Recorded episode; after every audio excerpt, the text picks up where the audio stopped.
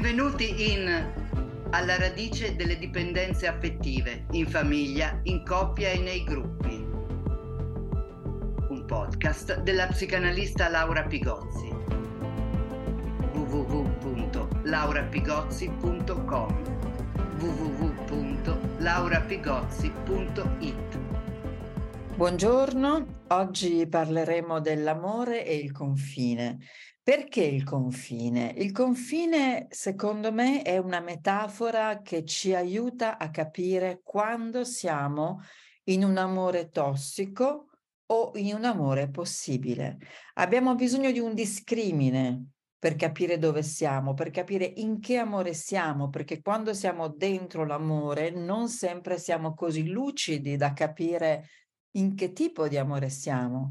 Ora, quello che a noi interessa sapere è non essere in un amore tossico. E allora la questione del confine, il concetto di confine, la metafora del confine, la, mhmm, diciamo, la linea del confine, e quindi la linea anche geometrica del confine, ci può far capire qualche cosa di dove siamo, perché come sappiamo nelle relazioni umane, o forse come non sappiamo, ma è bene dirlo, nelle relazioni umane spesso è questione di confini, cioè ci si ammala per confini non tenuti e si guarisce, tra virgolette, per confini ristabiliti, perché ognuno, ogni essere umano ha bisogno di un posto da cui parlare, perché altrimenti si entra in una modello confusivo, anzi che non è un modello perché proprio è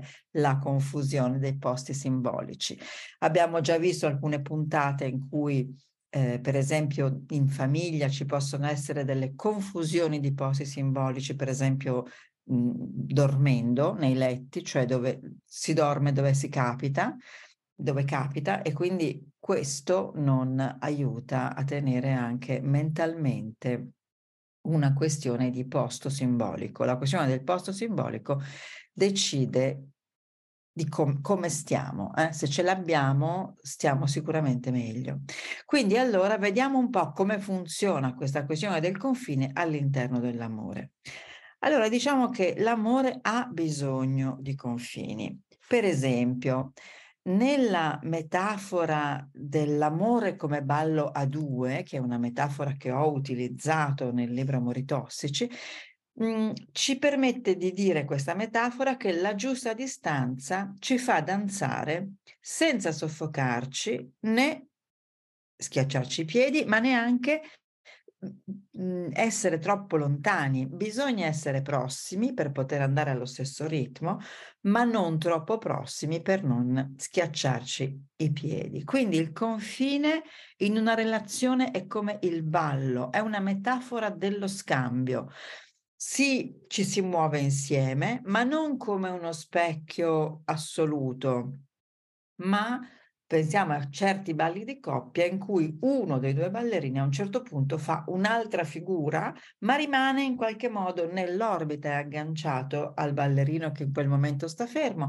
E poi, i, diciamo, le, le variazioni, le invenzioni si possono scambiare. L'altro ballerino può fare anche lui una piroetta o una figura, diciamo, differente, ma poi si ricongiungono. Quindi anche lì, anche lì l'amore è andare insieme, andare possibilmente allo stesso ritmo come nel ballo, ma eh, diciamo che appunto con la possibilità di variazioni e invenzioni soggettive. Questo è importante da dire perché mh, mhmm, a volte noi in amore i confini saltano troppo spesso, cioè si è disposti a tutto pur pur di stare in una relazione, si è pronti a soffrire, si è pronti a non essere capiti, si è pronti a dipendere, si è pronti a farsi usare, pur di sentirsi in qualche modo amati. Non importa amati come, amati. E spesso invece si tratta di un malamore. Eh? A volte, altre volte invece, pur di non correre dei rischi, i rischi dell'amore, che sono un po' anche quelli che abbiamo detto, le persone preferiscono stare lontani lontane, stare guardinghe, eh, stare nel gelo dell'astensione dall'amore piuttosto che entrare in un fuoco che non sanno o che non riescono a gestire o che li, mh, mhmm, li paralizza, li fa, fa, fa loro paura. Quindi sappiamo che il confine è importante perché, per esempio, uno dei ritornelli dell'amore, ci sono anche tante canzoni che dicono questo, è né con te né senza di te. Quindi non sapere proprio come stare insieme, eh? perché se sono con te magari sono troppo appiccicato, se sono senza di te sono nel gelo siderale e quindi né con te né senza di te. Non ho un posto, né con te né senza di te significa non ho un posto. E diciamo che l'equilibrio umano fa fatica a eh, stare nell'amore per questi, per questi motivi. E la metafora del ballo ci può aiutare. Allora, il confine, che cos'è? Il confine in realtà ha una doppia funzione perché è una sorta di riparo, ma è anche un punto di legame. Eh? E allora per questo l'idea di confine mi sembrava una bella guida per analizzare i fenomeni dell'amore e capire se eh, com'è fatto quest'amore. Eh? Per esempio, nell'amore tossico, come sono i confini? Sono perturbati, sono abbattuti nell'invasione simbiotica dell'amore assoluto, eh, quando abbiamo il love bombing, no? cioè qualcuno che ci invade d'amore un po' come magari le madri no, verso i bambini, che c'è questa invasione d'amore, questa ipercura e magari questa cosa la ripetiamo nella relazione d'amore.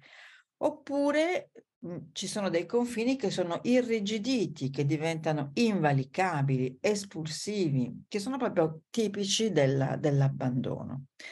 Allora, l'amore tossico, invasivo, scavalca i confini e li disintegra. Perché?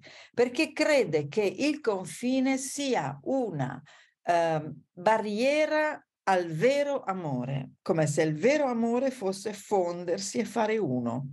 Fare uno, lo vedremo magari in un'altra, un'altra puntata, invece è la morte, perché nessuno, de, nessuno può fare uno con nessun altro se non che o ci si disintegra tutte e due o uno diventa uno a spese dell'altro. Pensa di fare uno con l'altro, ma in realtà l'altro se l'è in qualche modo mangiato.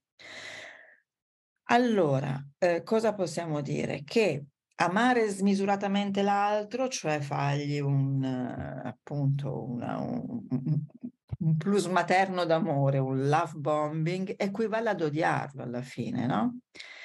E, ehm, così come all'inverso, se io odio sconfinatamente, sconfinatamente un altro, in realtà sto dichiarando un amore passato, un amore che magari ho perso, eh? Quindi l'odio assoluto lo vedremo poi in fenomeni come, in altre puntate, lo vedremo in fenomeni come il bullismo, in fenomeni come l'odio diciamo, razziale, vedremo cosa significa questo grande odio. Non è così scontato, ci sono delle cose da scoprire.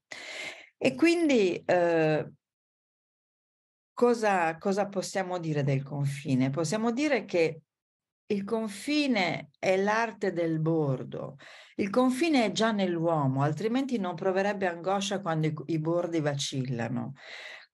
La società umana è l'arte dei bordi, come la psicologia individuale è l'arte del limite.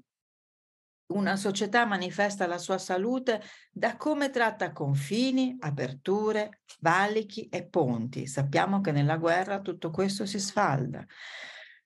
E sappiamo anche che non c'è benessere individuale se questo individuo è in un sociale sintomatico. Inoltre, quando la polis si ammala, dove si ammala? Sui confini. Quando i diciamo, i, i, c'è un crollo psichico dove avviene sul confine tra me e l'altro, e quindi crolli psichici, crolli sociali. Eh, la prima cosa a saltare sono i confini. Ecco perché credo che i confini siano importantissimi. Che cos'è che salta, per esempio, in famiglia? Saltano i confini che segnano i normali passaggi dell'età dei figli. L'idea di confine è già dentro l'uomo, altrimenti l'uomo non avrebbe potuto pensare a un progetto di vita possibile nel collettivo. Quindi bisogna in qualche modo non assumere qualcosa di nuovo, ma andare a cercare qualche cosa che già ci costituisce. Grazie. Avete ascoltato un episodio di Alla radice delle dipendenze affettive, un podcast della psicanalista Laura Pigozzi. Segui il podcast e i nuovi episodi. Scrivi a Laura Pigozzi. Tutte le informazioni in www.laurapigozzi.com www.laurapigozzi.it